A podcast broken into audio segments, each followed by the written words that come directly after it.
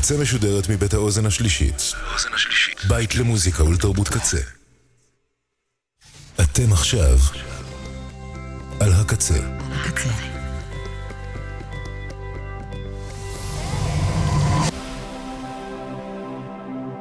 הקצה, הסאונד האלטרנטיבי של ישראל. הקצה, הקצה. Easy radio. Welcome. It's nice to have you here. I'm so glad you could come. This is going to be such an exciting day. I hope you enjoy it. Isn't it about time for somebody's favorite radio program? Radio, what the fuck? Radio rock here. Cinemascope. Yeah. Cinemascope. Cinemascope. עם יאיר רווה. So yeah, that's you the voice. The that's the radio. This is the radio. That's a D J. No, Hi better. There.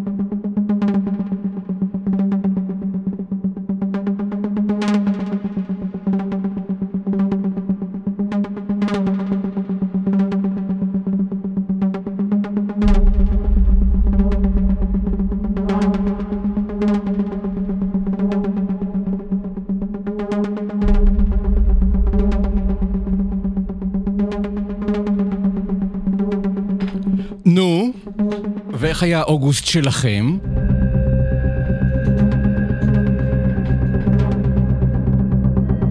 במובן הזה שלא הייתי פה באולפן הזה חודש, והכל נראה לי חדש. מה עושים עם הכפתורים האלה? מה הכפתור הזה עושה? אה, אוקיי.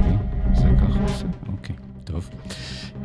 סימסקו ברדיו הקצה, אני יאיר רווה עם ג'טלג של ספטמבר איתכם. ברוכים הבאים, זאת תוכנית מספר שלוש מאות תשעים ותשע, זה אומר שאת הקטע הזה שאנחנו שומעים ברקע של לודוויג גורנסון מתוך טנט של, של כריסטופר נולן, תוך שבוע, שבועיים, שלושה נפסיק לשמוע אותו, ונצטרך למצוא קטע אחר, וזה חתיכת אתגר. חתיכת אתגר, כי קל למצוא עוד קטע של לודוויג גורנסון, או עוד קטע של, אה, מסרט של דיימן שזל, כל מיני קטעים שהיו לי בתוכניות קודמות, אני יכול לחזור למלחינים, אבל אני מחפש משהו שחדש, לא עשיתי אז. אז אה, אם יש לכם רעיון, מה יכול להיות אה, קטע פתיחה שעליו אני מדבר בתחילת התוכנית, במקום הקטע הזה שאנחנו שומעים, אז בבקשה תציעו לי. כי אני מחפש, יש לי כל מיני רעיונות, אולי אני אשמע לכם בשבוע הבא, תעזרו לי להחליט, אבל יש לי רעיונות, אבל אני ממש מחפש רעיונות חדשים. זאת תוכנית מספר שלוש מאות תשעים ותשע, היום שישה בספטמבר אלפיים עשרים ושלוש, כף אלול, תשפ"ג. את סימסקופ ברדיו הקצה עושים בן אש, לאה שפיגל, עומר סנש, יובל רוזין, אלי כהן, מלכה פינקלשטיין, אורי זר אביב, ליבירן, מני ארנון, ניצן נחומזון, עדי נוי, אביעד ליפקין, ברדיק, ברק דיקמן, אסף קפלן, ניל חנקין. תודה על האוזן השלישית שמביתה אנחנו משדרים, תודה לקואמי, שכל הנבחרת העצומה הזאת פה, כולם בזכותו ולכבודו. ותודה לכם שאתם מאזינים.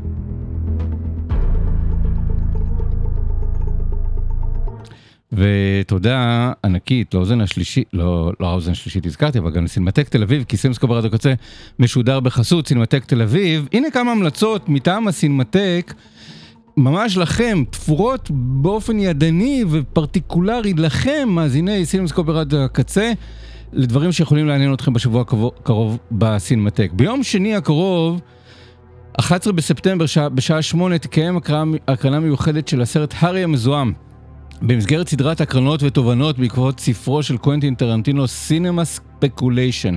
עכשיו, אני יוצר פה את ההקראה של הטקסט שקיבלתי מהסינמטק, והסרטודה, זו סדרה שאני עורך ומגיש, ואני מודה להם שהם גם מאפשרים את, ה, את האזכור הזה על הזמן שלהם, ונותנים גם את, ה, את ההטבה שתגיע עוד רגע.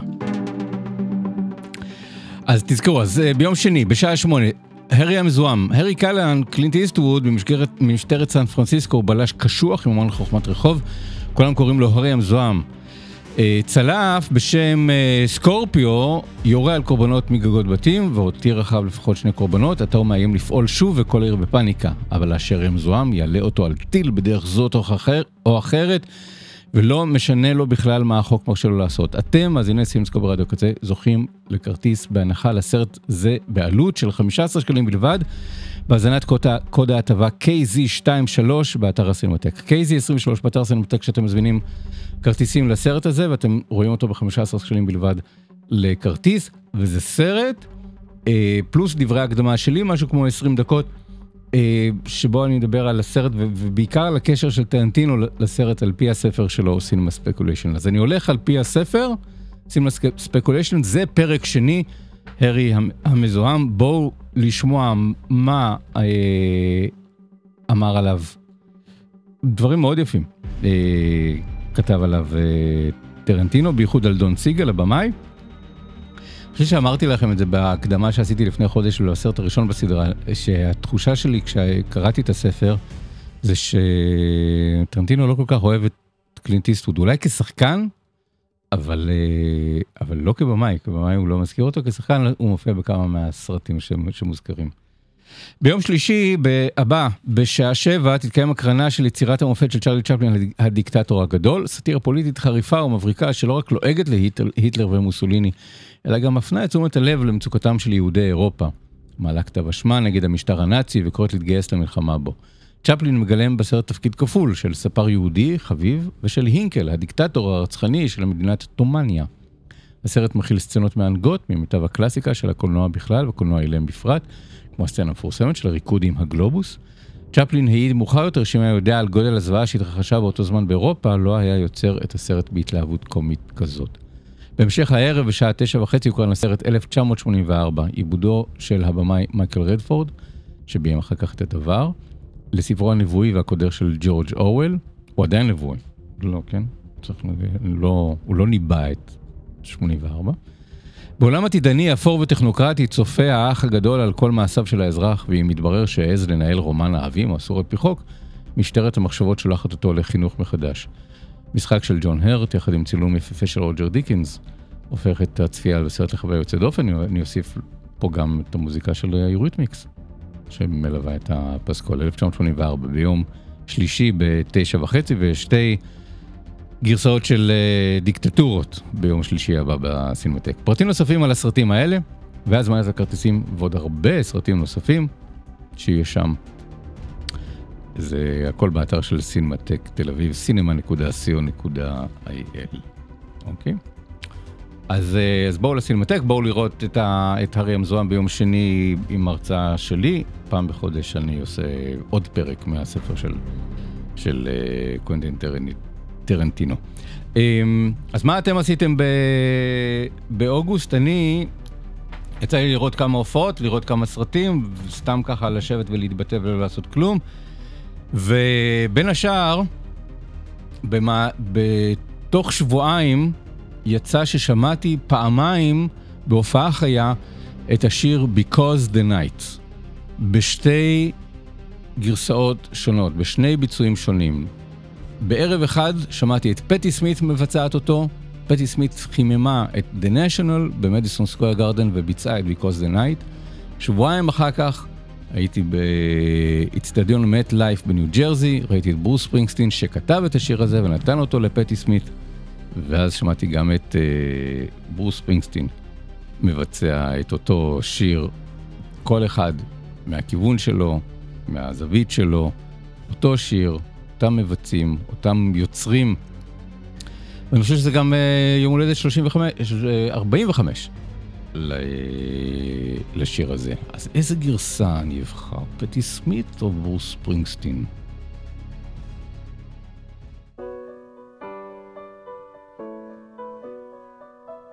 פטי סמית. לפני ארבעים וחמש שנה, Because the Night, מת ברוס ספרינגסטין.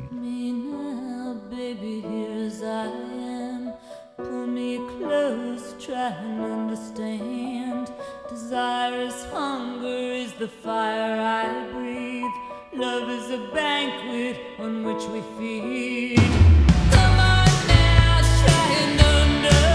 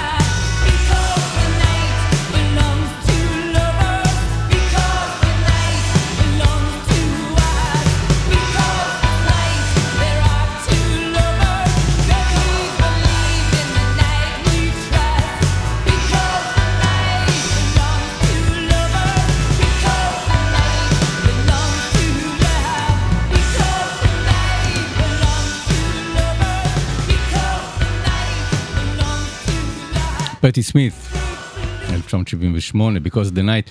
היא ביצעה את זה במדיסון סקוור גארדן כהופעת חימום ל-The National, הקהל הגיע ברובו לראות את The National, לא את פטי סמית, אבל היא נתנה שעה שלמה. ומה זה חיממה את האולם? אני לא ממעריצי פטי סמית, אבל נורא נהניתי מההופעה שלה. המון אנרגיה, המון חשמל באוויר, היא... היא בת שבעים ושש, רוב המופיעים שראיתי, כשהייתי בניו יורק, אולי זה אומר משהו על הגיל שאני הגעתי אליו, אבל הם היו בני שבעים וארבע עד שבעים ושש, ברוס ספרינגסטין, בילי ג'ול, פטי סמית, הם בני אותו דור, צמחו וגדלו ו- ופרחו פחות או יותר באותם שנים, בתחילת שנות ה-שבעים, והיא חשמלה, זה היה כמו להיות בכנס ב- ב- ב- התעוררות וכנס מחאה, זה כמו לראות את שקמה ברסלר של אלף תשע מאות שבעים ושלוש, קוראת לאנשים לקום, להילחם, להיאבק, להתאגד, ל- ל- למחות נגד עוולות, ל- לצאת ולהיאבק ב- ב- ב- בכוחניות וברודנות ובכל מה שהוא אה, מהווה אי צדק. אה, פשוט הופעה אה, נהדרת, ל- ל- שלא הייתי נחשף אליה אם, אם היא לא הייתה מוצגת כמנה הראשונה להופעה שהגעתי אליו עם אלה, להופעה של The National, אז, אז תודה ל-The National ש... שערכו אותה, ואנחנו נדבר על ההופעה של The National עוד בהמשך, עוד קצת. טוב, בואו נדבר קצת על קולנוע, הקולנוע הישראלי היום יעמוד גם, בשבוע, גם היום וגם בשבוע הבא במרכז התוכנית, הקולנוע הישראלי. ביום ראשון הקרוב בערב יתקיים טקס פרסי אופיר, ויחולקו פרסים לסרטים המצטיינים של השנה. זו שנה שאמורה להיות טובה לפרסי אופיר, כי אין לחץ. אני לא... זה, כלומר, שנים קודמות, אני יודע שאנשים אמרו, היי, אני אהבתי את הסרט הזה, אבל אני אבחר ב... בסרט ההוא, כי הוא יותר מתאים לאוסקרים. השנה לא שמעתי את, ה, את הנרטיב הזה, כי כולם מבינים שישראל היא לא במשחק של האוסקרים יותר. לא כרגע. לא עם המצב של הקולנוע הישראלי, לא עם המצב של, הפול, של הפוליטיקה הישראלית. אה, ישראל היא כרגע מחוץ למשחק הבינלאומי. צריך להבין את זה, צריך להתמודד עם הדבר הזה.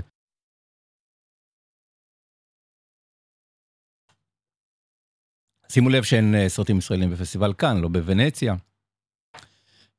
לא בברנים, רק בלוקרנו היה סרט, את החייל הנעלם. יש עכשיו איזשהו מין, שוב, זה, זה, זה גם ביצה ותרנגולת, גם, הסרטים לא מספיק טובים, לא ברמה בינלאומית, לא ברמה שמתאימה לפסטיבלים גדולים, וגם המצב הפוליטי בישראל הופך את זה שה, שראשי הפסטיבלים חוששים, חוששים לזה שיהיה נגדם מחאות, ובעבר זה היה מחאות פרו, אה, פלס, פרו-פלסטין, שאם היו באים נגד הכיבוש. כיום, אם יהיה סרט ישראלי בפסטיבל גדול, עשויה להיות שם גם מחאה של ישראלים נגד, ה, נגד הממשלה. אני חושב שהם רוצים פשוט להניח לדבר הזה, ישראל כרגע לא נמצאת במשחק הבינלאומי. זה, זה היו שנים כאלה, זה לא חדש, זה לא משהו שקרה, זה היו בשני, בעשורים האחרונים זה היה, ובוודאי בעשורים אה, אה, קודמים. כלומר, עכשיו יש לה, אה, למצביעי פרסי אופיר את האפשרות לבחור מה שבא להם. באמת, איזה סרט הם אוהבים, זה אין פה שום עניין של לבחור את נציג ישראל אוסקר.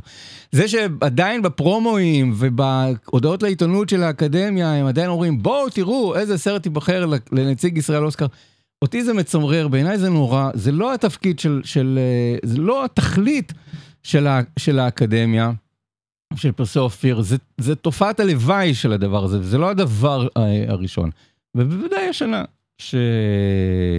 כמו, כמו בשנה שעברה לצורך כאן, שזה לא, זה לא יהיה, זה לא יקרה. אה, ברגע שכלל מצביעי האוסקרים, חברי האקדמיה האמריקאית הם המצביעים, הדרך ל...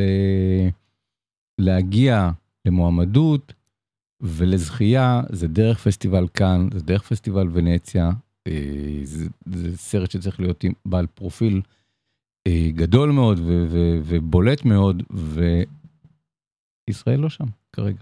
בשנים קודמות כן. אבל לא כרגע. לפני כחודש וקצת עשיתי מין איזה שיחת סיכום על הסרטים שראיתי בקרנות האקדמיה, מה, מה מצב המרוץ, ואמרתי שזה היה לפני שפורסמו המעמדויות לפרסי אופיר, ואמרתי שהיו שלושה סרטים בולטים השנה מבין הסרטים שהוצגו. עשרים ושבעה סרטים הוצגו, מבחינתי, ולתחושתי, ככה הרגשתי גם מהאנשים ש, שרואים את הסרטים לצידי, שיש שלושה סרטים בולטים. שבע ברכות שביימה אילת מנחמי, החייל הנעלם שביים דני רוזנברג, וגן קופים שביים אבי נשר. בסופו של דבר, צדקתי, כי אלה שלושת הסרטים שקיבלו הכי הרבה אה, מועמדויות, ואז באמת הם הבולטים במרוץ, חוץ מהדבר הזה שלא לקחתי בחשבון, וכשהוא פורסם דפקתי את הראש בכף היד, ואמרתי, אך, לא חשבת על זה, אה, שהאקדמיה יש לה איזשהו אה, פנקסנות וחשבונאות עם אבי נשר, מקדמת דנא, שאני מנסה להבין אותה שנים, אה, וכך גן קופים באמת מועמד ל-אחד עשר פרסים, אבל לא לפרס הסרט הטוב ביותר, אה, הוא עמד לבימוי, הוא מעמד לשחקנית, ושחקנית משנה, אבל, אה, וארט, ו, וצילום, עוד ועוד ועוד אה, מועמדויות, רק לא לפרס הסרט הטוב ביותר, שזה קומי, זה מצחיק, זה כאילו, זה שאלה, כאילו, מה, מה, מה הסיפור פה, מה העניין הזה, מה, מה ההתנגשות הזאת, בסרט. אני מתייחס את זה במידה מסוימת של איזשהו סוג של הומור וציונות, כי אני מבין שבסופו של דבר זאת תחרות, אבל יש בזה גם אלמנט עצוב שהאקדמיה לא, כללותה, חמש מאות איש הצביעו למועמדים מתוך אלף חברי האקדמיה, ואיכשהו צריכים את זה. מצד שני, כשפורסמו המועמדויות הופתעתי מה... מהתוצאות, כי היו שם כמה סרטים שלא ממש, ממש ממש לא ציפיתי שהם יהיו שם. למשל, היה סרט שהייתי בטוח שהוא הולך להיות הסוס השחור, הסרט כזה שהתגנב לכולם וגידו, אה, מאיפה הגיע הסרט הזה? סרט שנקרא ברווזים, אגדה אורבנית, וטעיתי בגדול. הוא לא מועמד לכלום. אני חושב שהאקדמיה אולי כנראה פשוט לא ראתה אותו, חברי האקדמיה. אז פספסתם. סרט חמוד נורא, שהיה יכול... אה, אה, להתברג בכמה קטגוריות בולטות, אני חושב, תסריט, משחק, עריכה. צ'ק אאוט, אני חושב שהאקדמיה לא ראתה ופספסה, סרט שהיה לו, שיש לו פוטנציאל מעניין. לעומת זאת, סרט שנקרא בית, של בני פרדמן, לא הבנתי איך הוא מועמד לפרס הסרט הטוב ביותר, סרט ש... שלא אהבתי. לא, אני מאוד הפתיע אותי. סרט על, שמתרחש, על, שמתרחש בשכונה חרדית בירושלים, סרט על חרדים ועל על, על, אה, אברך שעוזב את, ה, את הלימודים בכולל, והולך לפתוח חנות מחשבים, ואחר אחר כך חנות סלולר, וכל הזמן אומרים לו, אל, אל תפתח חנות סלולר בלב שכונה חרדית, כי ישרפו לך אותו. וכולם אומרים לו, אל תעשה את זה, ישרפו לך את החנות, אל תעשה את זה, ישרפו לך את החנות. והוא עושה את זה, ושורפים לו את החנות. זה הסרט, בית, והוא מעמד. איך זה קרה? לא יודע. סרט מאוד יפה לעין, הייתי, אני מבין לתת לו מועמדות לארט ולצילום, והוא לא מועמד לצילום. מאוד משונה, איך אה, בוחרים למה לתת ולמה לא. כן, זיהיתי נכון, כשדיברתי על המועמדויות לפני כמה שבועות, שזו שנה גדולה לדרור קרן, אה, הוא, הוא משחק בשלושה סרטים, גם בבית בתפקיד משנה, וגם בחדר משלו בתפקיד משנה, וגם בטור פרידה בתפקיד ראשי, והוא שותף לתסריט של, של טור פרידה ושל בית. אמרתי, הוא יכול להיות מועמד לפחות שלושה פרסים, והוא באמת מועמד לשלושה פרסים, לא לסרטים הטובים שלו מביניהם, אבל שוב, הבנתי שמה שאני חושב שהוא תפקיד טוב או סרט טוב, זה לא מה ששאר אנשים שמצביעים באקדמיה חושבים. הוא מועמד כשחקן משנה על בית, כשחקן ראשי על טור פרידה, וכתסריטאי שותף על, על, על בית או על טור פרידה? וואי, לא זוכר. וגם כתסריטאי שותף, כלומר, שני זה. אירוע דומה קורה אצל השחקניות עם ריימונד אמסלם, שמועמדת לפרס השחקנית הראשית, גם על שבע ברכות, גם על העתיד, וגם כתסריטית שותפה על שבע ברכות, אני חושב שהיא הולכת לזכות בשניים משלוש המועמדויות האלה, שתיים משלוש המועמדויות האלה. זאת הערכתי. אז מי הולך לזכות ביום ראשון? בדרך כלל בשלב הזה אני עושה מדגם של פרסי אופיר. השנה, בגלל שחזרתי מחול אחרי שכבר ההצבעה נסגרה, הייתי לא מאופס, וההצבעה הייתה גם בשישי שבת, גם איזשהו סוג של הצקה של האקדמיה, למה להלחיץ אנשים דווקא בשישי שבת לעשות את זה, ולא לעשות את זה באמצע השבוע, לא משנה. וגם הייתי טיפונת באיזשהו סוג של חרדה, פוסט טראומה משנה שעברה, שטעיתי. אני עושה את המדגם הזה, שנה הבאה זה יהיה עשרים שנה. אז אני עשיתי אותו כבר תשע עשרה פעם, או לא, שמונה עשרה פעם, שנה לא עשיתי, וב-שמונה עשרה שנים האלה פעמיים, פעמיים המדגם טעה. פעם אחת כשחשבתי שניר ברגמן הולך לזכות על הדקדוק הפנימי, ובסוף שכה אירן ריקליס על שליחותו של הממונה על משאבי אנוש, ובשנה שעברה כשהרוב הברור אמר שקריוקי של רוזנטל יזכה, וסינמה סבאיה של אורית פוקס רותם זכה. לדעתי דרך אגב אורית פוקס רותם תזכה השנה שוב בפרס אופיר, הפעם כמלהקת של שבע ברכות, ככה נראה לי. אז היא תזכה פעמיים, פעמיים ברצוף בפרס אופיר בקטגוריות שונות לחלוטין. אז קצת החשש הזה שאולי המיליה שאני דוגם כמעט עשרים שנה, אולי הוא כבר out of touch, אם הוא לא מייצג את רוב האקדמיה, ואני צריך לבדוק מחדש את הרשימות, וגם הדבר הזה שפיזית לא הייתי פה, ולא הייתי בטיימזון הישראלי בשביל להיכנס לתרלול הזה. זה שלושה ימים של, של עבודה, של, של, של מיילים, ול, ולשלוח ולאסוף ול, ול, ולספור ולמנות ולדאוג ש... שהמדגם יהיה מייצג, ושלא לדגום אנשים שזה הסרטים שלהם, ולא אנשים שעבדו בתוך סרטים שמועמדים. קצת עבודה, לא המון עבודה, קצת עבודה, ואז לא עשיתי את זה. וגם, כי יצא לי לפגוש אנשים ב... נגיד שבוע האחרון, ולשאול אותם, אנשים שמצביעים לפרסי אופיר, ולשאול אותם, תגידו, למי אתם מצביעים? או למי הצבעתם? אחרי שננהלה ההצבעה. ודיברתי עם ארבעה או חמישה, ואחד אמר, תראה, שבע ברכות הולך לזכות, אני הצבעתי לפילגש. השני אמר, תראה, שבע ברכות הולך לזכות, אני הצבעתי ל- לרוץ על החול. שלישית ששאלתי אמרה, תראה, שבע ברכות הולך לזכות, אני הצבעתי לחייל הנעלם. והבנתי מזה שא', שבע ברכות הולך לזכות, ב', שבע ברכות בצרות. כי אם שלושת אלה מייצגים משהו מהסנטימנט, שבו כולם כל כך משוכנעים ששבע ברכות הולך לזכות, אז למה להצביע לו? אבל אם לא תצביעו לו, אז איך הוא יזכה? אז, אז יהיה מתח. אני חושב ששבע ברכות הולך לזכות, בכל זאת, פשוט כי גם ממה שאני קורא, מאנשים שכבר ראו אותו בפייסבוק, וראיתי אותו עם קהל, הסרט הזה עובד על קהל נהדר.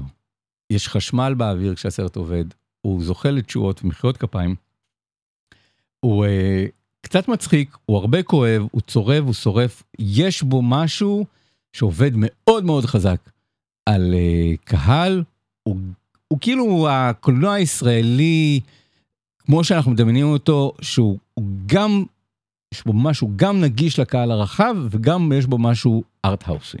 יש בו משהו כזה שהוא קצת ארטיסטי, שמתאים לפסטיבלים ולסינמטקים, ול... לא, לא דווקא בעולם, אבל כאילו שמשהו שהוא מתאים גם לקהל הנין, וגם לקהל שפשוט רוצה לבוא וליהנות, ולא שיותר מדי יחפרו לו בראש, ויתנו לו איזשהו סוג של... מהבחינה הקולנועית, זה דומה קצת, כדי לתת איזושהי השוואה, זה בעולם של, של הסרטים שהאחים רונית ושלומי אלקבץ עשו. שבעה וגט, שניהם סרטים שמאוד הצליחו בקרב הקהל הרחב, למרות שהיה בהם גם איזושהי סוג של עשייה קולנועית מאוד מאוד מדויקת ומדוקדקת, ושוב, אפשר לקרוא לזה ארטיסטית, שהיא לא רק מספרת סיפור, אלא שיש בה איזשהו סוג של אמירה סביב שפה קולנועית. אז, אז אני חושב ששבע ברכות אלה חזקות, התחרות שלו תהיה עם החייל הנעלם. ברוב הקטגוריות, זה יהיה שבע ברכות מול החייל הנעלם, מול גן קופים. נשאלת השאלה, וזה דבר שיפטר ביום ראשון, האם ההתעלמות של האקדמיה מגן קופים בפרס הסרט הטוב ביותר, תגרום, לז... היא מעידה על זה שהם יתעלמו ממנו גם בקטגוריות הבאות, או שהפוך הם דווקא ירצו לתקן את העוול שאני חושב שכולם ערים לו, ואיכשהו לפצות את גן קופים ב... בקטגוריות האחרות. זה יבוא לידי ביטוי בקטגוריות הבימוי. שם יש את, גם את דני רוזנברג על, על החייל הנעלם, גם את אבי נשר על גן קופים, וגם את איילת מנחמי על שבע ברכות. זה המרוץ, אני חושב, הכי צמוד, והכי קשה לנבא בכל הקטגוריות האלה. האם אחד, נגיד, שבע ברכות יזכה בפרס הסרט, ואז דני רוזנברג יזכה בפרס הבימוי, או שבע ברכות יזכה, או החייל הנעלם בפרס הסרט, אבל אבי נשר יזכה בפרס הבימוי. תזכרו, אבי נשר מעולם לא זכה בפרס אה, אישי על שמו בפרסי אופיר, שזה פשוט משוגע, אבל אה, אז אולי זה יקרה עכשיו, קצת הלוואי אני אומר, אבל, אה, אבל אין לי מושג. אה, זה אלה הדברים, באמת אה, עכשיו שאני חבר באקדמיה, אז אני, אז אני מרגיש רצון נורא להיות אפולוגטי כלפי הבחירות, אבל אני באמת לא מבין איך הדברים האלה קוראים, לפי מה אנשים בוחרים את הדברים שהם בוחרים, אני לא מבין גם את המתמטיקה שעומדת מאחורי ההצבעה. כל אחד צריך, בשלב המועמדויות, כל אחד צריך לבחור שלושה סרטים בכל קטגוריה, לא לפי סדר עדיפויות. אני רוצה להבין איך, איך, איך המתמטיקה, איך יוצאים מזה בסוף מועמדים, לפי מה בוחרים, איך, לא יודע. Uh, אני מכיר שכשבוחרים משהו, אם צריך לבחור חמש מועמדיות, אז בוחרים חמש מועמדיות באופן מדורג, מהמקום הראשון למקום החמישי, ואז עושים שקלול של כל הדברים האלה, ובוחרים את הסרטים לא רק על פי כמות הפעמים שמוזכרו, אלא על כמות, כמות התשוקה שהם מייצרים אצל, ה, אצל המצביעים. פה זה כאילו שלושה סרטים באופן אקראי ורנדומלי, לכולם יש את אותו קול, ומתוך השלושה האלה של האנשים הזה, צריך, ייבחרו אה, חמישה מועמדים. זה אומר שמקומות ארבע וחמש, מגיעים למועמדויות עם נורא מעט אה, קולות, לא? זה לא? זה לא מה שזה אומר. אם מישהו פה מבין במתמטיקה ואיך עושים... אה, בחירות והצבעות, אני אסבירו לי. מה הדרך הכי טובה לבחור חמישה מועמדים, נגיד לפרס הסרט הטוב ביותר? אז זהו, זה קורה ביום ראשון, אם שבע ברכות יזכה, וכזה יסחוף ולא יותר מדי הפתעות, אז ביום שליש, ביום רביעה הבא, בתוכנית הבאה, לא נתעכב יותר מדי על פרס אופיר. אם תהיה איזושהי הפתעה, אז נחזור ונדבר על זה ב... בשבוע הבא. אחרי השיר, נדבר על שבע ברכות. עולה בסוף השבוע, בבתי הקולנוע, מתוך ציפייה, שביום ראשון הוא יזכה בפרס אופיר, ואז זה ייתן לו בוסט מול הקהל, והביקורת, והתקשורת, ואם הוא גם אמור להיות נציג ישראל לאוסקרים, אז הוא צריך להיות מופץ עד סוף ספטמבר, אז הם הקדימו אה, תרופה ל... המכה הזאת, והם יוצאים כבר uh, בסוף שבוע. אני כבר אומר לכם, לכו לראות את הסרט הזה. הוא סרט טוב מאוד. עוד עליו נדבר אחרי השיר הבא. השיר הבא הוא של The National, מתוך האלבום האחרון שלהם, First Two Pages of Frankenstein, שאיתו הם יצאו לסיבוב ההופעות הנוכחי, והם סיימו את הפרק האמריקאי שלהם בסיבוב ההופעות, לפני שהם יוצאים לאירופה, בהופעה בוונדיסון סקויר גרדן, שזה קפיצת מדרגה עצומה עבור The National. The National, תסתכלו על ההופעות שלהם באמריקה לפני זה, הם לפני החודש, אבל לפני מדיסון סקויר גרדן, באולמות של שלושת אלפים מקומות, חמשת אלפים מקומות, שמונת אלפים מקומות במיניאפוליס, אבל עשרים אלף מקומות, זה לגמרי מחוץ לליגה של, קפיצת מדרגה עבור The National, ויומרה נורא גדולה, והימור נורא גדול שלהם להגיד שאנחנו יכולים למלא את מדיסון סקוור גארדן, למה מי אנחנו, איש העירי בו? והם עשו את זה. א', כי ניו יורק זה ההום טאון שלהם, זה אחד הדברים ששמחו אותי מאוד לפגוש אותם בניו יורק, הם מברוקלין, הלהקה היא מברוקלין, הם נולדו בסינסינטי, אבל הלהקה היא ברוקלינאית, זה הבית שלהם, זה הקהל שלהם, זה הקהל שמלווה אותם עוד מהמועדונים, בתחילת המילניום, בתחילת שנות, שנות האלפיים, בלואר איסט סייד, שהולכים איתם, והקהל הזה הלך וגדל, ו, וזה שבשלוש שנים האחרונות חברי The National הם שותפים ליצירה של טיילור סוויפט, בוודאי לא מזיקה לפרסום שלהם ולמחירות הכרטיסים שלהם. והם הצליחו למלא את מדיסון סקוור גארדן בהופעה, שהייתה סולד אאוט, הסולד אאוט פורסם יום לפני ההופעה, הביאו את פטי סמית, זה ממש הייתה מין מופע הצדעה לרוק אנד רול הניו יורקי, בין דורי משנות ה-שבעים עד שנות ה-אלפיים, ו... זה היופי. והשיר ה... ובהתחלה הם נגנו פשוט את את האלבום האחרון שלו, כמעט לפי הסדר, והוא באמת אלבום נורא יפה. אחד השירים הכי יפים בו, הוא אקליפטוס.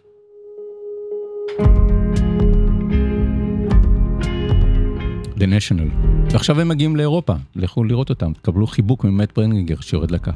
What about the glass and the light? What about the T V screen? What about the undeveloped cameras? Maybe we should bury these. What about the last of the good ones? What about the ceiling fans? What if we move back to New York? What about the moondrop light? You should take it, 'cause I'm not gonna take it. You should take it. I'm only gonna break it. You should take it, 'cause I'm not gonna take it. You should take it. You should take it.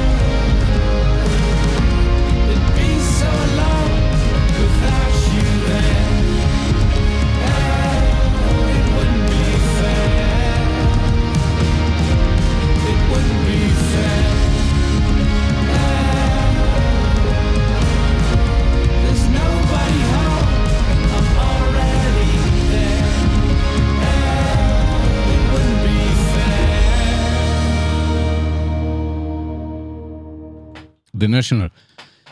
הם בלייב יש להם סאונד אחר. זה משהו גם שצריך, עברנו את זה עם ניקב, עברנו את זה עם רדיו-הד, כאילו, יש את הסאונד של התקליטים, יש את הסאונד של הופעה, וזה חיות אחרות, וצריך להסתגל לזה. טוב, שבע ברכות, אה, אני חושב שזה הולך להיות הלהיט הגדול של הקולנוע הישראלי בחודש הקרוב, אחר כך יהיה את גן קופים ונדבר גם עליו, אבל זה מין סרט כזה ש... שאיכשהו ידבר למגוון, מגוון מגוון של, אה, של צופים. זה סיפורה של משפחה מרוקאית בתחילת שנות התשעים, בהנחה שלא פספסתי, אין כותרת מתי הסרט מתרחש, אבל מבינים את זה מהקונטקסט גם של הדיבור וגם של תאריכי הלידה של הדמויות שמוזכרות, ו... ועולם טרום, טרום סלולרי, גם זה, העובדה שזה תחילת שנות התשעים, זה משהו שחיבר את הסרט הזה קצת לעולם הזה של אה, שלומי ורונית אלקבץ, ש... שהטרילוגיה שלהם מתרחשת אז, ב... בתחילת שנות התשעים. אה... אישה בשם מרי, שמתחתנת בגיל יחסית מאוחר, ומגיעה מצרפת, חזרה לישראל, למשפחה שלה לחתונה, ואחרי החתונה יש את מנהג שבע ברכות, יש את שבע ברכות שאומרים בחופה, משפחות חילוניות פשוט רגילים שזה מתחת לחופה, ואחר כך זה גם לא משפחות מסורתיות ודתיות, יש את שבעה ימי המשתה אחרי החופה, בכל ערב נפגשים, בכל יום נפגשים, כל המשפחה, עם אנשים שלא היו בחופה, פנים חדשות, ועושים סעודה, סעודת מצווה, ומברכים את שבע ברכות. את אותם שבע ברכות שבירכו בחופה את החתן ואת, ה... ואת הקלה, וככה הסרט בנוי, זה ממש המבנה של, הס... של הסרט, בכל יום ארוחת ערב, בכל פעם בדירה אחרת של אחד מבני המשפחה, אחד האחים או ההורים, ואנחנו עוברים עם אותה משפחה, אותה חמולה, מבית לבית, מיום ליום, כדי לחגוג את נישואיה של מרי עם דן, הצרפתים שמגיעים חזרה לישראל של החתונה, ומה שמתחיל בהתחלה כמעין קומדיה של גינונים, comedy of manners, כן, של התנהגות של משפחות, ומשפחה פולקלוריסטית, ומשפחה שהיא מסורתית, ו- ו- ומשפחה שמנסה לעשות דברים על פיה, איזשהו סוג של המסורת היהודית והמסורת המרוקאית, אבל מערב לערב, מסצנה לסצנה, מ, מ, מרגע לרגע, אה, משהו שם הולך ומתפרק, והולך ונחשף, ואנחנו מבינים את הדינמיקה בין כל, ה, בין כל הדמויות האלה. אני מודה שהמבנה הזה של שבע ארוחות ערב, ושל דירות די קטנות וצפופות, והרבה אנשים בפריים אחד, בתחילת הסרט אמרתי, אוי, אני לא יודע אם אני אחזיק מעמד עם, ה, עם ההכרזה הזאת של כל, כל מערכה, יש כבר שבע מערכות, כל אחת אה, בדירה אחרת, בבית אחר, במשפחה אחרת. זה יחזור, חששתי מזה, שזה יחזור על עצמו, שזה יהיה צפוף מדי, שזה מחניק מדי, שזה קצת תיאטרלי מדי גם. כי הכל, כמעט הכל אה, צילומי אה, פנים בתוך משפחות. אני מודה שיש בסרט כמה דברים שדי מהר גרמו לי להבין שאני מתמוגג ממנו. אני ממש נהנה ממנו, והוא גם מענג אותי וגם צורב לי בנשמה, כי אנחנו מבינים שהאנשים האלה חיים איזשהו סוג של טראומה, ומנסים ליצור פסון, מנסים להעמיד פנים שהכל בסדר, כי אלה ימי משתה, אלה ימי חגיגה, ימים שאמורים להיות ימים שמחים, אבל גם עם האלכוהול וגם עם זה שהם פוגשים אחד את השני ערב אחרי ערב, הסכינים נשלפים, והסיפור המשפחתי הולך ונחשף, אנחנו מתחילים להבין את כל הדינמיקה בין האנשים. אז קודם כל, יש פה שני דברים שהם, שהם שקולים ב, ב, בעוצמתם. זה התסריט, התסריט שכתבו השחקניות ריימונד אמסלם ו- ואלינור סלע, שגם מגלמות את שתי האחיות, שתיים מהאחיות ב- בסרט, האחיות הכי קרובות זו לזו, שהן גם משחקות מאוד יפה את הדמויות הזה, אבל גם התסריט כתוב באופן מצוין, גם בהחלטה הזאת לעשות את, ה...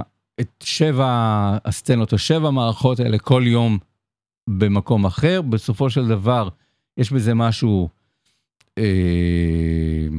פורמליסטי מאוד, אבל בסוף זה עובד, וגם היכולת, ואני, ואני מתפעל מזה מאוד, אני משוכנע שהתסריט הזה יזכה ב... ב...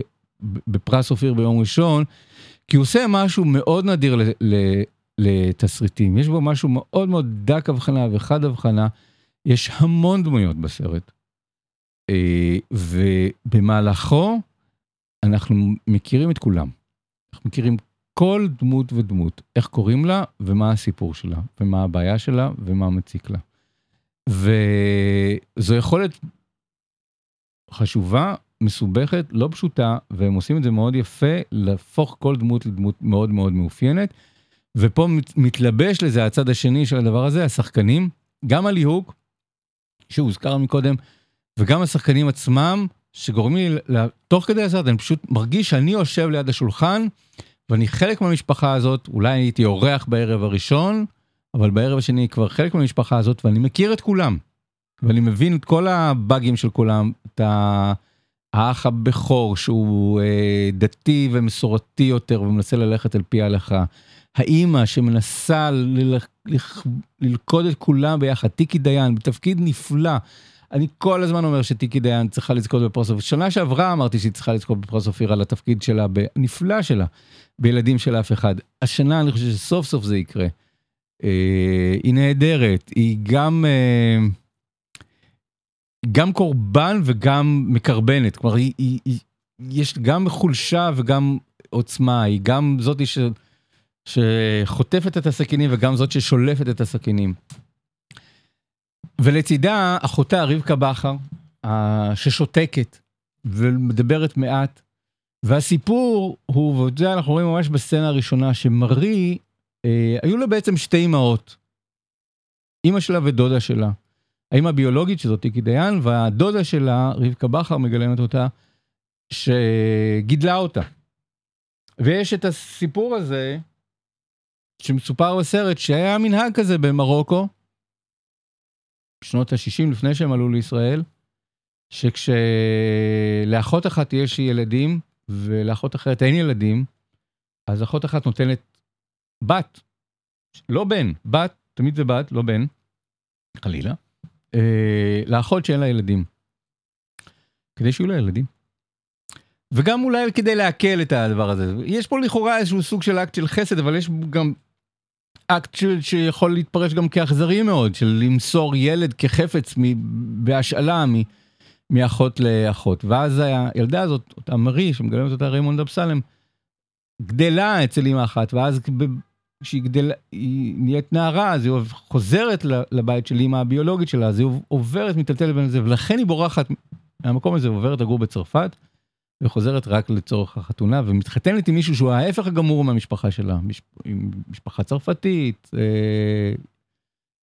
שונה לחלוטין, מאוד מאוד אירופאית וקוקטית, ועם ילד אחד, וההפך הגמור, אה... עידית טפרסון מגלמת את האימא, אה... והיא גם נהדרת, אני חושב ש... ש... שעידית טפרסון, ורבקה בחר, ו... ואלינור סלע, וכולם היו צריכות להיות מועמדות לפרס אופיר. אני חושב שקטגוריה שחקנית המשנה הייתה צריכה להיות כולה של, של שבע ברכות.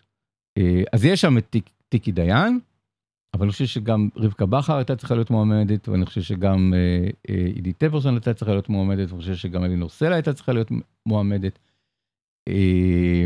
כי הם כולם דמויות שהן בלתי נשכחות מבחינתי. אני, אני ממשיך לחיות עם המשפחה הזאת ולחשוב על המשפחה הזאת שבועות אחרי שראיתי את, ה, את הסרט. ההחלטה, את מי, פה אני לא בא בטענות לאקדמיה, אלא דווקא להפקת הסרט, הם אלה שמחליטים את מי להציג כמועמדים, הם יכולים להציג את כל הצוות, הם יכולים להציג רק חלק מהצוות, והם בחרו להציג נציגה אחת בכל קטגוריה, את ריימונד אמסלם בשחקנית ראשית, ואת אה, טיקי דיין בשחקנית משנה. אה, אני מבין את המחשבה האסטרטגית הזאת, של כאילו למקד את כולם, ולא לפצל את הקולות בין, ה... בין השחקנים, ואז כאילו אולי לפגוע בזה. אה, אני חושב שזה לא הוגן לשחקניות. אה, שוב, אני משוכנע שהתייעצו איתם, ושהודיע להם, ש... ושאמרו להם שזה המצב, ושככה עדיף. אני מניח ש... שהסכימו, אבל אבל זה לא נכון לסרט, זה סרט שהיה צריך לקבל, הוא מועמד ל-שתים עשרה מועמדויות, הוא היה יכול להיות מועמד לפחות ל-חמש עשרה, ואני חושב שבסופו של דבר, ריימונד אמסלם וטיקי דיין היו זוכות. גם אם uh, כל קטגוריית שחקניות המשנה הייתה בידם של, uh, של, uh, של, uh, של הסרט הזה, של שבע ברכות. אז, uh, אז פה מצייר אותי, שהם ל- לא פתחו את זה ל- לבחירת המצביעים, אלא החליטו עבורם מי תהיה מועמדת. בסופו של דבר אנחנו מתוודעים למשפחה הזאת, הבדיחות, ההומור, הפולקלור, הולך ומתפוגג ב- ב- בחלק הראשון של הסרט, ואנחנו מבינים את הכאב שכל אחד אה, נושא בחוד הכאב של, של דמות הראשית, של מרי, אה, שגם לא יודעת בעצם מי אימא שלו, שלה, וגם מרגישה איזשהו סוג של תחושה של יתמות, ומרגישה שאיכשהו המשפחה הזאת קצת נטשה אותה, שכולם קיבלו את אבא ואימא שלהם, והיא ככה נדדה בין, ה... בין הצדדים. לעומת זאת, כל שאר האחים שלה, מרגישים שהיא המפונקת, היא זו שהיה לה הכל. גדלה באיזשהו סוג של פינוק והדר, ונעה מבית לבית, היו לה שני בתים, היו לה שני חדרים, היו לו... כל הזמן קיבלה את מה שהיא רוצה. אז כל... אף אחד לא מרוצה. כולם חושבים ש... שהם אלה ש... שנדפקו מה... סיטואציה. אני יודע שמדברים, וגם ידברו על זה, שיצא הסרט, על הדבר הזה, על המנהג הזה של למסור ילדות מאחות לאחות, האחות שיש לה ילדים והאחות שאין לה ילדים. אבל לא על זה הסרט. כי אם, שוב, אם הופכים את זה לעניין של, תראו איזה נורא היה במרוקו של, של פעם, פעם היו מוסרים ילדים, ילדות, מאחות לאחות. זה, זה מקטין את הסרט. זה על ה, זה על ה, דבר הזה של משפחה, שכמו איזשהו סוג של קלחת רותחת, של דברים שמבעבעים בפנים, והתבלינים ש, ש, שנמצאים בפנים, ושכל הדברים ש, שזורקים פנימה, ובסופו של דבר כולם נכווים מהדבר הזה. ושמשפחה זה, זה משהו ש, שיוצר קביעות, ואף אחד לא מרוצה, אף אחד לא מרגיש שאו הוא קיבל את, ה, את הצד הטוב של ה... ושכל מה שאנחנו עושים בדינמיק של משפחה, זה כאילו איכשהו כל הזמן להחזיר. אז האחות שהיא חילונית, לגמרי מול האח ש... שהוא מאוד דתי, דתי יותר מההורים שלו, והיא חילונית יותר מההורים שלו, וכולם עושים את זה כמעין איזשהו סוג של דווקא, למקום שמהם נמצאים, דווקא לה... לאחים האחרים, אז גם יוצר פסיפס מאוד מעניין של, אה, של דורות, בתוך המשפחה, וגם על הספקטרום הדתי, במלחמות האלה, כשרות, שבת וכן הלאה, שגם מאפיינות מאוד משפחות, אה, נושב ישראליות, או משפחות גדולות ב... בישראל, ו... ובסופו של דבר יש פה, אני חושב, אני חושב, בסופו של דבר, זה לא סתם מיקרוקוסמוס, זה, זה, זה סיר היתוך, שאפשר לראות בו לא רק את המשפחה המרוקאית, אלא משהו בדינמיקה מאוד מאוד בוערת, שיש פה במדינה שלנו, של אנשים שכל הזמן מרגישים, שלקחו להם, אכלו להם, שתו להם, בגדו בהם, גנבו להם, עשו להם, ואף אחד לא מרוצה. לכולם היה הכל ואף אחד לא מרוצה. אלינור סלע וריימונד אמסלם הגו את הסרט ויזמו את הסרט וכתבו את הסרט, כדי שגם כתבו לעצמם את התפקידים הראשיים, אבל מי שהם בחרו שתביים את זה, יעלת מנחמי, אברקה, אני לא יודע מאיפה בא להם הרעיון הזה, אברקה גדולה, אלת מנחמי, במאית שאני, לא, אני צריך, יש פה סופרלטיב ו, ו, ו, ו, והקטנה, בזה. אני מעריץ אותה, לא אהבתי את כל הדברים שהיא עשתה, אבל מצד שני, אני חושב שהיא הבמאית הכי מוכשרת והכי קמצנית שיש בקולנוע הישראלי, היא עשתה כל כך מהצרטים. יש לה חיים, יש לה חיים שכנראה זה, כנראה שצרטים זה לא הדבר ש... בואה, לא יודע מה. היא עשתה את עורבים ב-שמונים ושש, סרט שאני מעריץ, היא עשתה את סיפורי תל אביב, אני מדלג על אבא גנוב שלוש, אני מבין את זה שהיא רצתה ככה לעשות פרויקט מסחרי, היא עשתה במאית של פרסומות, רצתה לראות אם יכולה להיות במאית להזכיר, עשתה את נודל ב-אלפיים ושבע, ועשתה ב-אלפיים ושבע עשרה את, את הסדרה נופלות על הרגליים, כלומר, בערך פעם בעשור, היא יוצאת מה... מהדבר שהיא עושה, אם זה ויפאסנה, אם זה קייקים, ומועילה בטובה להראות לנו שהיא במאית מדהימה. וזה קורה בסרט הזה, אני, לא יודע איך היא התחברה לנושא הזה במשפחה הזאת, אבל יש ב, בתוך האנסמבל הזה של התסריט והשחקנים, יש איזה, יש איזה מנצחת, יש איזה שמישהי ש, ש, שרואה כל אחד ואחד, הילד גם ערכה את הסרט, כלומר, ההקפדה הזאת לא להיות רק על הסט, אלא גם בחדר עריכה, ולתת לכל אחת מהדמויות את המקום שלה, ואת התפקיד שלה, ואת הרגע שלה. אני חושב שזה מה שהיא עושה בסרט, לשמור על כל הדמויות, על האנסמבל הזה, וזה באמת סרט מופלא של אנסמבל. אנחנו לרגע לא מתבלבלים מי זה מי. אהבתי אותו. אהבתי אותו מאוד. וצריך לתת עוד קרדיט, או קרדיט או שניים, לרונן בן טל. רונן בן טל הפיק את הסרט. עכשיו, רונן בן טל בדרך כלל מפיק סרטים קטנים יותר, זה סרט שנראה יחסית גדול, לפחות מבחינת את הכסף שלו. בשנה שעברה, רונן בן טל הפיק סרט שנקרא ביטולים, של מאור זגורי, סרט הביקורים של מאור זגורי, שהייתה אחת ההפתעות הגדולות שלי בשנה, בשנה שעברה. סרט ביקורים, סרט בוסרי מאוד, קשה מאוד, אבל סרט עם, עם, עם איזושהי אמירה קולנועית, אומנותית, נורא נורא נורא דומיננטית, שאי אפשר להתעלם מזה. מישהו, סרט שאמרתי, וואו, יש פה, יש פה מישהו שרוצה לעשות משהו בקולנוע, מישהו שרגיל בהצלחות מסחריות בתיאטרון ובטלוויזיה, ומנסה דווקא להשתמש בקולנוע כדי לאתגר את, ה, את השפה, והוא קיבל את, ה, את הכלים האלה מהמפיק שלו, מרונן בנטל, ועם ועם שיתוף הפעולה של הצלם בועז יונתן יעקב. בועז יונתן יעקב זכה בפרס אופיר בשנה שעברה על, על, על ביטולים, והצוות הזה ש, שנמצא מאחורי הקלעים בביטולים, הוא עכשיו הצוות גם שנמצא מאחורי הקלעים ב, ב, בשבע ברכות, אותו צלם, בועז יונתן יעקב, ואותו אותם שערת, ואותו מפיק, רונן בן טל. ומה, ויש משהו, קצת בשפה הקולנועית שקצת הזכיר לי את החיפוש של המצלמה של של של בועז יונתן יעקב, ששם זה נעשה במרחבים של של הערבה, ופה זה דווקא במרחבים המאוד מכונסים של של הבתים. יש משהו בחיפוש הזה של המצלמה ובשיטוט ובמחשבה איך לצלם סצנות ארוכות בלי קאטים. יש שם סצנה אחת של דיאלוג, דיאלוג נהדר, כתוב מאוד מאוד טוב, סצנה שמתחילה ב, במין פוצי מוצי של שתי אחיות, ונגמרת בריב נורא גדול, וזה גם כתוב טוב, וגם משוחק טוב, וגם מצולם בשוט אחד רצוף. אז גם זה הזכיר לי קצת את, את ביטולים משנה שעברה, וגם אמרתי, אוקיי, יש פה צוות שלם של אנשים שכולם נמצאים כאן במיטבם.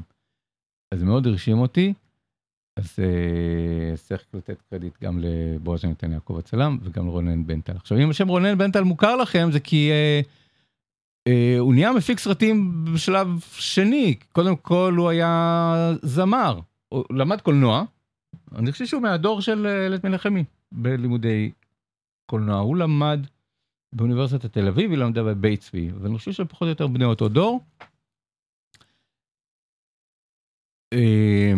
אבל לא היה זמר, הוא היה בעלים של אולפני דיבי, ואם אתם, והוא היה סולן של להקה, הלהקה שלו, שנקראת אורקסטרה דים, ואם זה אנחנו מסיימים את סינמטק ברדיו קצה, משהו שמאוד מתאים, אני חושב, לשבע ברכות. אורקסטרה דים, מת הבית, רונן בן טל, שעכשיו מפיק, וכנראה הולך להיות זוכה פרס אופיר ביום ראשון.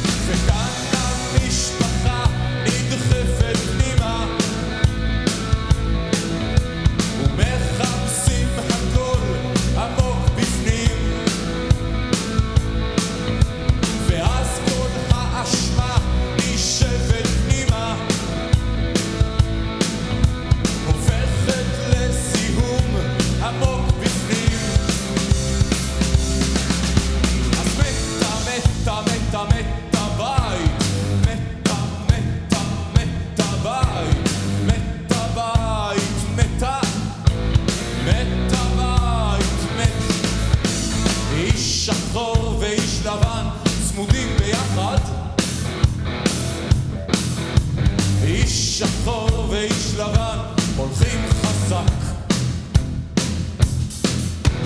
איש שחור ואיש לבן לוקחים סיכון גבוה. איש שחור לבן לוקחים מכל הבן ליד. וכאן המשפחה נדחפת פנימה. עושים כניסה עמוק עמוק בפנים. ואז כל האשמה נשבת פנימה. וכבוד המשפחה זרוק אל הכלבים.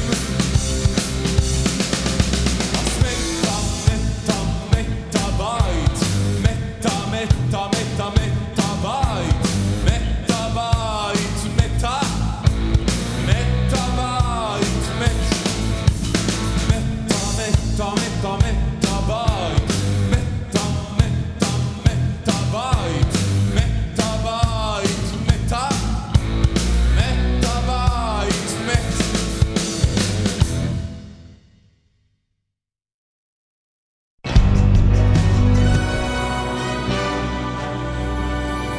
סינמסקופ, סינמסקופ. עם יאיר רווה.